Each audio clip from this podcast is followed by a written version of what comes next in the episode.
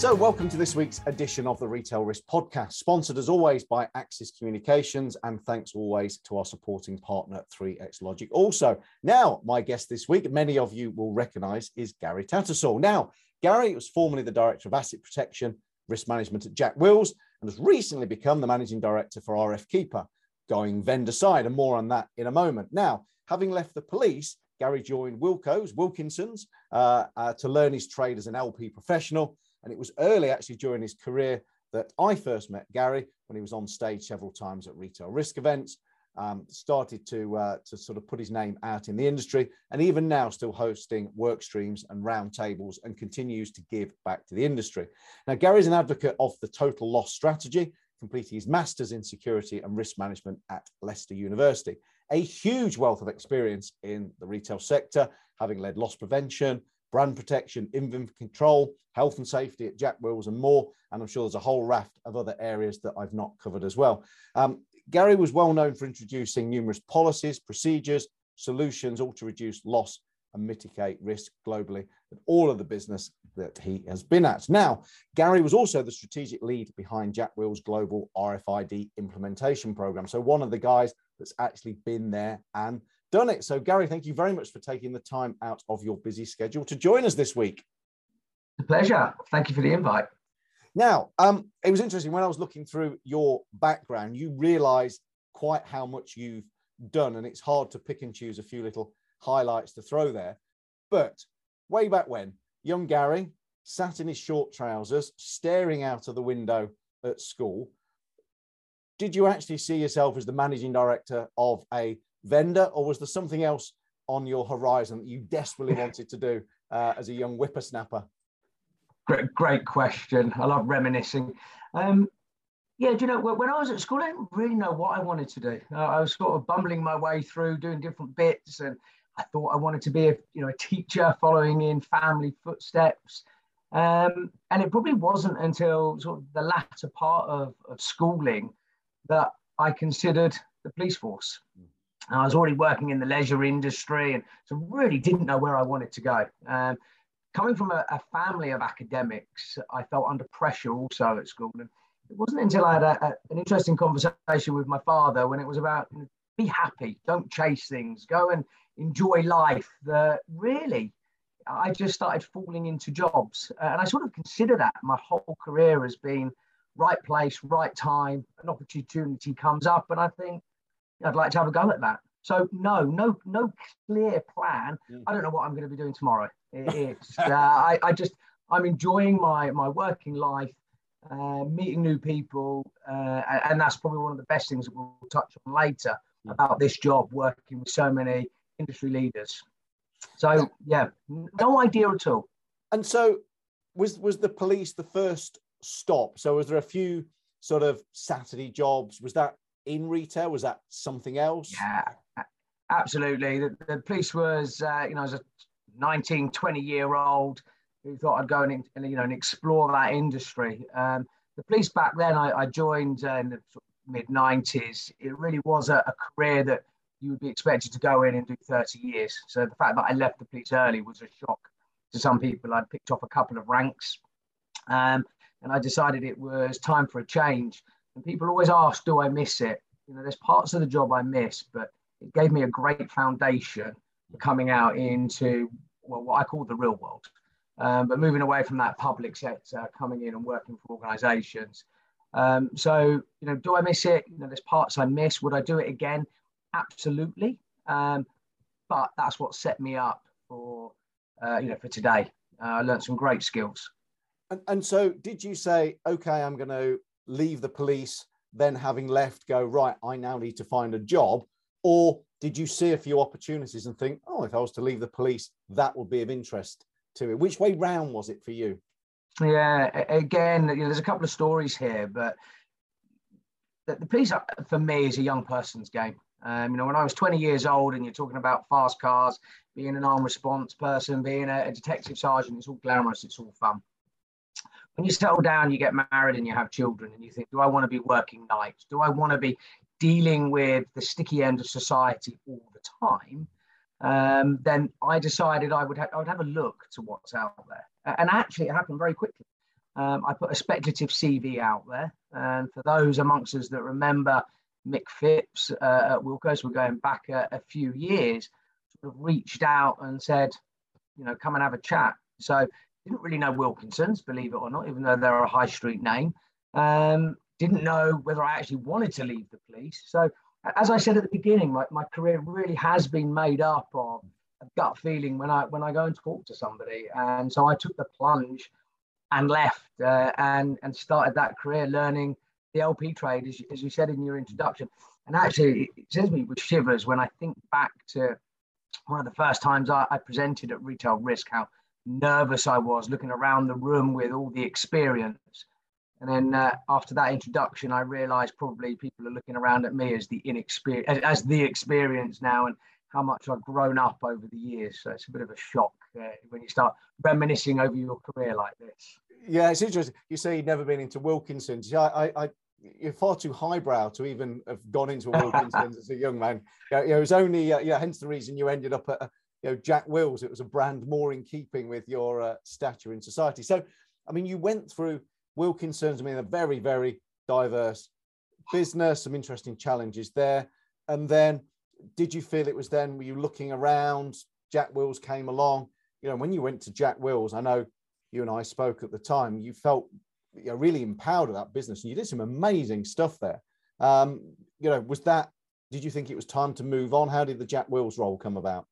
Yeah, I think I, I heard, um, I decided that I wanted more than working at Wilkinson's. I, I, enjoyed it. I'd learnt my trade. And actually, that's when I thought I need to stand out from the crowd. Um, I didn't really like uh, being a loss prevention professional that just relied on being an ex copper. I don't actually think there's a, a natural fit of just being a police officer. You deserve a role as an LP professional.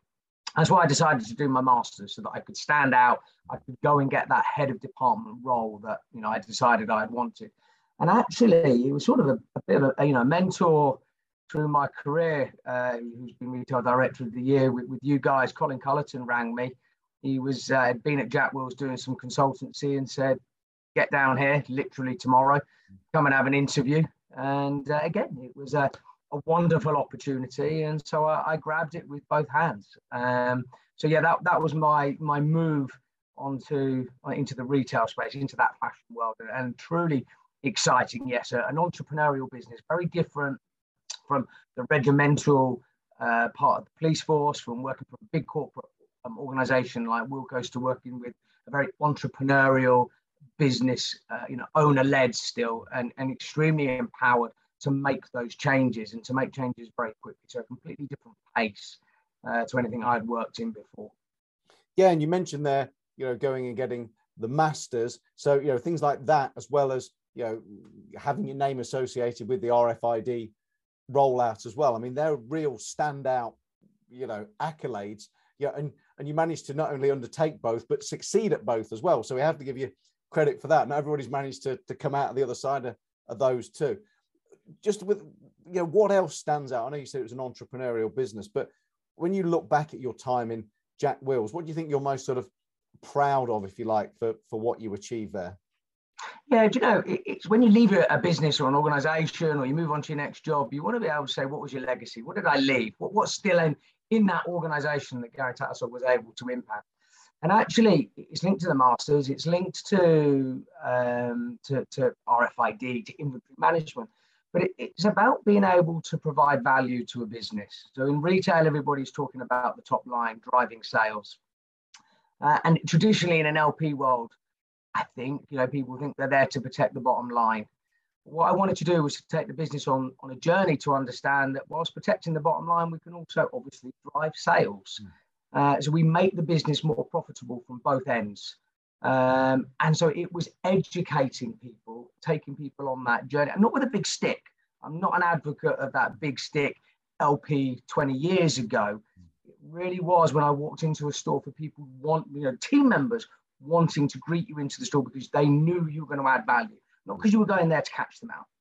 Um, and so for me, it was changing the ethos of the business to make loss an exciting thing to be talking about shrink, and uh, and those types of things.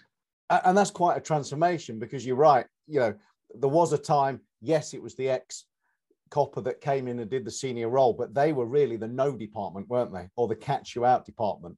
So to have somebody with your background coming in and actually be welcome into the, the stores, you know, I think you were there. There was a shift within the industry. And yeah. I think I have to say, you know, outside looking in, you know, you were at the forefront of that shift. Um, some are probably still waiting to catch up, but it's kind of the norm now, if you like, as to, as to how things operate. So huge success at, at Jack Wills. And now we find you, you've gone vendor side. Uh, uh, and unlike some that have gone before, you've gone vendor side.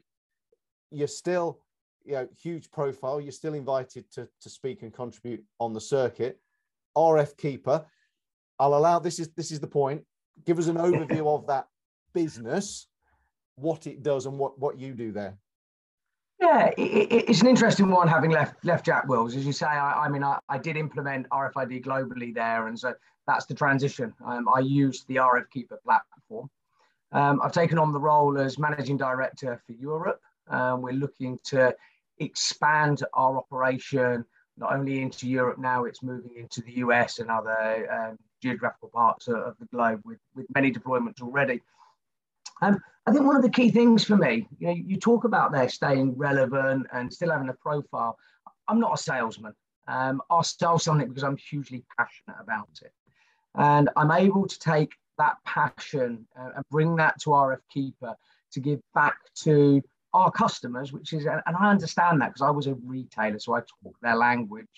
And I'm able to now take lots of retailers on that journey um, around our solutions. So yes, it's RFID, but it's not just RFID. Mm-hmm. We are a solutions provider to retailers to help them manage and ex- expose their supply chain so that they can drive sales. And that's so rewarding to be able to now go in uh, at the sticky end of a business and to completely not transform the way they work. Because the key thing is that our solution has to fit in with the way they work, but we give them new tools to understand their business, to better engage with their customers, uh, and ultimately to help drive in those sales. And, and I just find that hugely rewarding. Um, you know, my CEO will be listening to this saying, you should be saying more. I, am not a salesman. Yeah. This is about, I, I don't want to go and try and sell something to our customers. You know, when I talk to them, they understand the benefits of their business and they want to go on that journey. And again, you know, that's hugely rewarding as well. And, and so with that sort of, if you like, non-sales consultative approach, what does your day-to-day look like? You know, is it literally just talking to people? You know, you, you sit down in the morning, you open the laptop, you know, your butler brings your cup of tea for you in the morning. You know, what, what, what, what takes up your time? What, what, what is the sort of the journey at the minute? Yeah, and and you know, with a, a, business like this, it's another entrepreneurial business. It's a business that's moving at extremely fast uh, pace. So for me now, um, it's it's very different to anything I've had to do. You know, we're looking at setting up a UK entity. We're looking up, uh, we're looking and starting to build our team. So at the moment, it's about recruitment. It's it's giving us more bandwidth, more diversity within the team to be able to operate in different verticals. So whilst the business is famous for being a solutions provider for fashion during lockdown, we might as well talk about COVID because it's still about at the moment. You know, we had to diversify. So, you know, for me, it's about looking at more opportunities for the business outside of retail. Let's not have all of our eggs in one basket, but let's look at healthcare. Let's look at within the, the food and beverage arena. Let's look within manufacturing. And we've just won some really nice contracts within those arenas, which is you know, really quite exciting. Yeah, I mean, amazing. I was going to about to say, you know, what specific projects or challenges are you maybe trying to solve for prospects or clients at the minute? But you know, the fact that you've gone outside of retail, I didn't know that, and that that is incredibly impressive as well. So, yeah, any any insights you can share or little little snippets? Yeah, I I, I think you know, I, I you have uh, various tracks with, within your shows, and we've been talking over the years about retailers who are multi-channel retailers that have become omni-channel retailers. And I think now those those sayings, those those buzzwords, and now we've moved on and we're into endless aisle now. We're talking about you know the, a specific item, making sure that we can find this shirt through every medium available. And that's no different to without dropping names, if I'm selling a piece of chicken, you know, we want to understand where that is within the supply chain so that particular brand never runs out of chicken again. And it doesn't matter if I'm tracking a big yellow digger around their site, it's making sure that all of those component parts are in the right place at the right time to make them more efficient, ultimately making sure that we generate the sales for them. So it's actually taking those learnings from retail all those years, from even the time at Wilko's and the time at Jack Wills, and it's amazing how they transfer into other verticals. Uh, and it really, to date, it doesn't matter what that vertical is. Obviously, if it's within, you know, an online retailer, yes, you were still talking about fashion, but outside of those verticals, they still face similar problems within supply chain that retailers do. Yeah, and I guess ultimately everything is a retail environment, isn't it? To a degree, it's somebody having something right place, right time to supply. So, you know, if the solution works in retail, it, it should should work in a whole raft of, of other industries. But yeah, it helps you rise the you know, ride the up and downs of uh, of economics as well. Now, I want to talk to you about, um, you know, personally, you've operated at the top of you know numerous retail businesses and the vendor industry, and maybe about what you think you know the qualities are. But before we do, in time-honored fashion, we're just going to take a 30-second break here from our sponsors, and then we'll be back. For every type of business, the power of a data-driven security video management system designed to give you total control anywhere, anytime. 3x Logic. So, welcome back to this week's edition of the Retail Podcast. I'm, of course, still talking to Gary Tattersall now of RF Keeper. Now, Gary, just before that break there, you were giving us some really, uh, you know, useful and uh, an exciting insight about other verticals that RF Keeper have gone into. But one of the things that stands out for me about your career is that you've continued to operate over, you know, a decade or two uh, at the top of uh, multiple retail industries, but now also having gone vendor side, I would say you occupy quite a unique position in the fact that I think most people still see you as a retailer, even though you're now providing solutions. What sort of qualities do you think sort of a modern leader in this field, in this arena, needs to have? And really, it's kind of turned the mirror on you. And you know, what qualities do you either work on or you think you've got that's allowed you to operate at that senior level?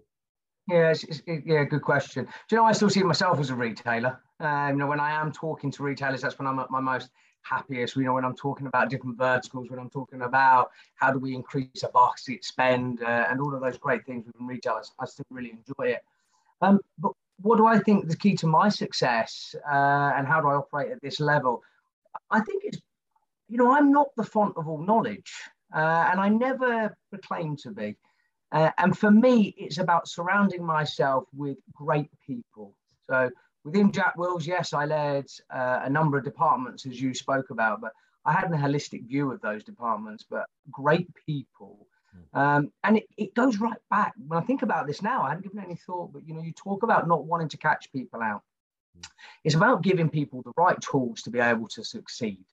Um, and so I enjoy taking people on a journey, as I said. So taking my team on a journey so that they become experts in their field, taking my customers on a journey so that they become successful in they want to do is where I get my satisfaction.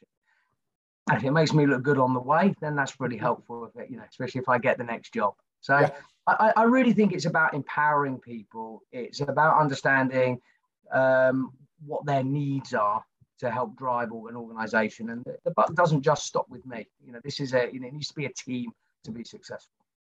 Yeah, I must admit, I love the enthusiasm about, you know, being sales focused. Yes, of course, you know you can make a small incremental improvement on stock availability which leads to you know reducing shrink. But you know without sales there is nothing else is there? You know that that that is it, it starts and it stops with with achieving that. So yeah the enthusiasm for for that part of the business is, is cool. I'm just going to jump back very quickly to your retailer time if i may. And it, it's something mm. that uh, came out in a conversation uh, earlier this week from a, a retailer perspective, and, and, and a few people have asked me what the norm is, was there, what was your go to magic? And by that, I mean, you know, there you are within Wilko or Jack Wills. What's the one piece of technology or the one solution you had you the biggest benefit within a business? So if you were to say, okay, tomorrow I'm going to go back into a retail business, and you look down the the arsenal of available technology, and you go, oh, they've not got X, or they've got X, and that's just what we need. What what what was Gary's go-to magic for for understanding the, the business? Yeah, and, and again, you know, I, I, say I'm not a salesman, but it's going to sound like a sales pitch because here I am at RF Keeper, and I'm going to say RFID. And the, the reason I'm going to say RFID is because I truly believe it impacts every part of an organization. So when I when I go to Jack Wills and I invest in CCTV, you know, I, am I'm, I'm reducing stock loss. Uh, it'll have an impact on health and safety. We can put the cameras in the right place for slips and spillages and all of those great things. But with RFID, I'm impacting the finances of the business. I'm improving the operational workflows. I'm making the teams more efficient. I'm helping to drive sales. You know, loss prevention professionals are running around. I did it. You're running around the country. You're deploying teams into into a store because it's got high shrink. But we know as a retailer, our, our, our, our files depreciate by about 2% per week, depending on which study you look at. Twice a year, my file's 40% inaccurate. Mm. And I suddenly think, oh, we need more CCTV, we need more guards. No, you need to understand your file, you need to understand your supply chain. You need to no longer chase rainbows. Okay? You might have been chasing wooden dollars, but you know, I'm, I'm sending large volumes of teams spending spending money to try and solve a problem that actually isn't there. The problem is it's internal. Uh, and like I said, I'm an advocate of, of the total retail shrink that from Adrian Beck, but you know, he says that you've got external theft, internal theft, and, and process failings roughly in an organization. They would be equal. You know, far from it from what I've seen, actually, your internal processes, they're the easiest ones to go after, mm. and they're the ones that cause you the biggest problems. So, not a sales pitch, but actually once I've sorted that out, I'm now integrating with marketing because marketing want to use not just RFID, but all the other technologies that we sell, whether it's QR solutions to interact with their customers. So now I'm, I'm touching the customer and I'm engaging with them. And if we want to move into the fitting room solutions, we understand now. So I'm talking to Garment Tech. Why has this shirt gone in there 20 times, but no one's bought it? Is it because it's a NAF color or is it because it's ill fitting? So I truly, when I introduced RFID, I got to know my whole business. And so, whilst I introduced many policies and procedures, whilst I drove down shrink, whilst I was able to improve productivity with other products and other solutions, it was this one solution that I had the biggest impact from. Um, and so, for me, it was to date the most exciting deployment or most exciting project I've ever been involved in and so now to be able to have that with other customers, I'm reliving what I really, really enjoyed and got so much enthusiasm from, so much job satisfaction from, from the years that it took me to deploy it globally at Jack Wills. Yeah, and and yeah, I asked that almost expect you to say that, but I know you're honest enough that if there was something else, you'd have said that as well, even though you know where you are now. But it does feel as if you know RFID had potential for many years. It was kind of a it was it was the kid in school that had potential but never quite, you know, got the top top prize or won the award. Over the last few years, there is some installations out there that does feel as if RFID has probably now arrived. And you have to look back at some of the claims and the advertising when RFID first came on the scene. Um, uh, and it was a little bit, yeah, I think the marketing department went a bit crazy, didn't they, with some of the, the claims in the first instance, but it feels like it's landed people that have got it, a, a, you know, increased stock availability. And you're right, unless that stock file is correct and you can identify what you've got and what you've not got, then it's incredibly hard to build a, a retail business. And certainly if you're going to start doing click and collect or ship from store or those kind of things. So um, at some point, I'll tell my story about ordering two very expensive PCs on click and collect for my two children and arriving only to find out that the two in stock had both been returned because they were faulty and the stock file hadn't been updated. So that was a significant piece of business that that well-known retailer didn't get, and that went to somewhere else because we'd gone to pick up birthday presents. Anyway, exactly. Yeah. I yeah, that's the story. But You're yeah, my new it, marketing manager. Yeah. they need a piece of software. I need to introduce you to them. They've actually made a huge cock up on something else as well, and I tried to find expensive TV as well. So they're still clearly not solved the problem. So uh, that that TV is now coming from a pure online retailer, despite my best efforts. Anyway, um, look, those little stories aside, um, you know, huge retail experience. As you stare out onto the retail landscape, what's your take on the future for retail? Are you optimistic for the high street?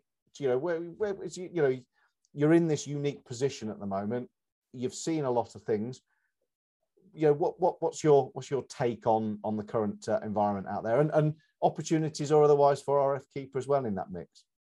Yeah, I, I think I think the high street's still a pretty ugly place at the moment. You know, if I walk down my local high street, there's lots of empty shops. So from a personal point of view, you know, that that's that's worrying uh, as an individual. I want I want to see people back out on the high street.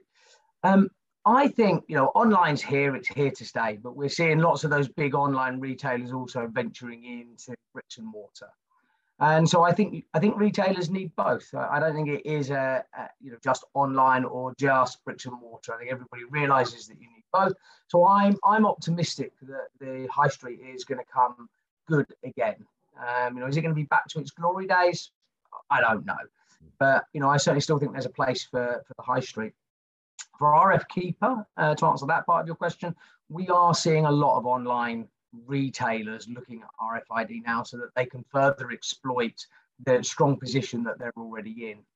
Um, and we're seeing those retailers in lockdown that suffered because they didn't have an online presence and they had to shut the doors for however many months that are now all of a sudden trying to get that online presence. And we're having conversations with those about the importance of needing to have that file accuracy that you just spoke about to ensure that you you you, you capture every sale. And it, it goes beyond that doesn't it as well that if you were able to make the the sale on that tv when you're in the store there's that opportunity to upsell mm. um, and that's a missed opportunity for those retailers so i think not only have they missed the sale of the tv but they potentially miss the sale of whatever you would want to buy uh, as, a, as an add-on to the mm. TV. So it's really, really important for retailers to make sure that they understand their supply chain, they understand their stock position, to be able to capture every sale. And if we can capture every sale, then we'll increase that customer's experience to drive them back out onto the high street and into our stores. Yeah, I think I think you're right. And I was buoyed recently, Zara announcing that uh, is it one pound ninety five to return an online hmm. order back online, but no charge if you take it into the store um, for the return. I thought it was a bold move. Yeah. Uh, uh, and and possibly uh, genius. So we'll see whether uh, everybody follows suit. But again, you know, great experience for the customer. Makes you want to pop back into the store to return because that 195 will be you know, an issue for some people, or people won't want to pay it. So yeah, to your point about driving people to the to the right places and capturing every sale if they're then returning in store impulse purchases we're back to good old fashioned retailing good merchandising stock availability well trained staff you know shock shock horror you know these things work engaging with people face to face we've all craved it over lockdown um, yeah. and and some people really want to be back out in those stores and, and getting that customer advice mm, um, from those sales assistants so yeah absolutely yeah, and I think you know, like you say, you know, those retailers that have remembered how to retail will flourish, and there's a few that seem to have forgotten how to sell during the process, and you know, yeah. the pain will continue to go. Gary, always a pleasure. Uh, love talking to you. Thank you very much for the for the run through and the insight. We're so glad that you didn't uh, go down the family uh, pure play academic route uh, and, uh, and, and, and went down the path that you did. But for now, thank you very much for taking the time to join me. And we'll see you in person very soon, I'm sure. Pleasure. Thanks, Paul.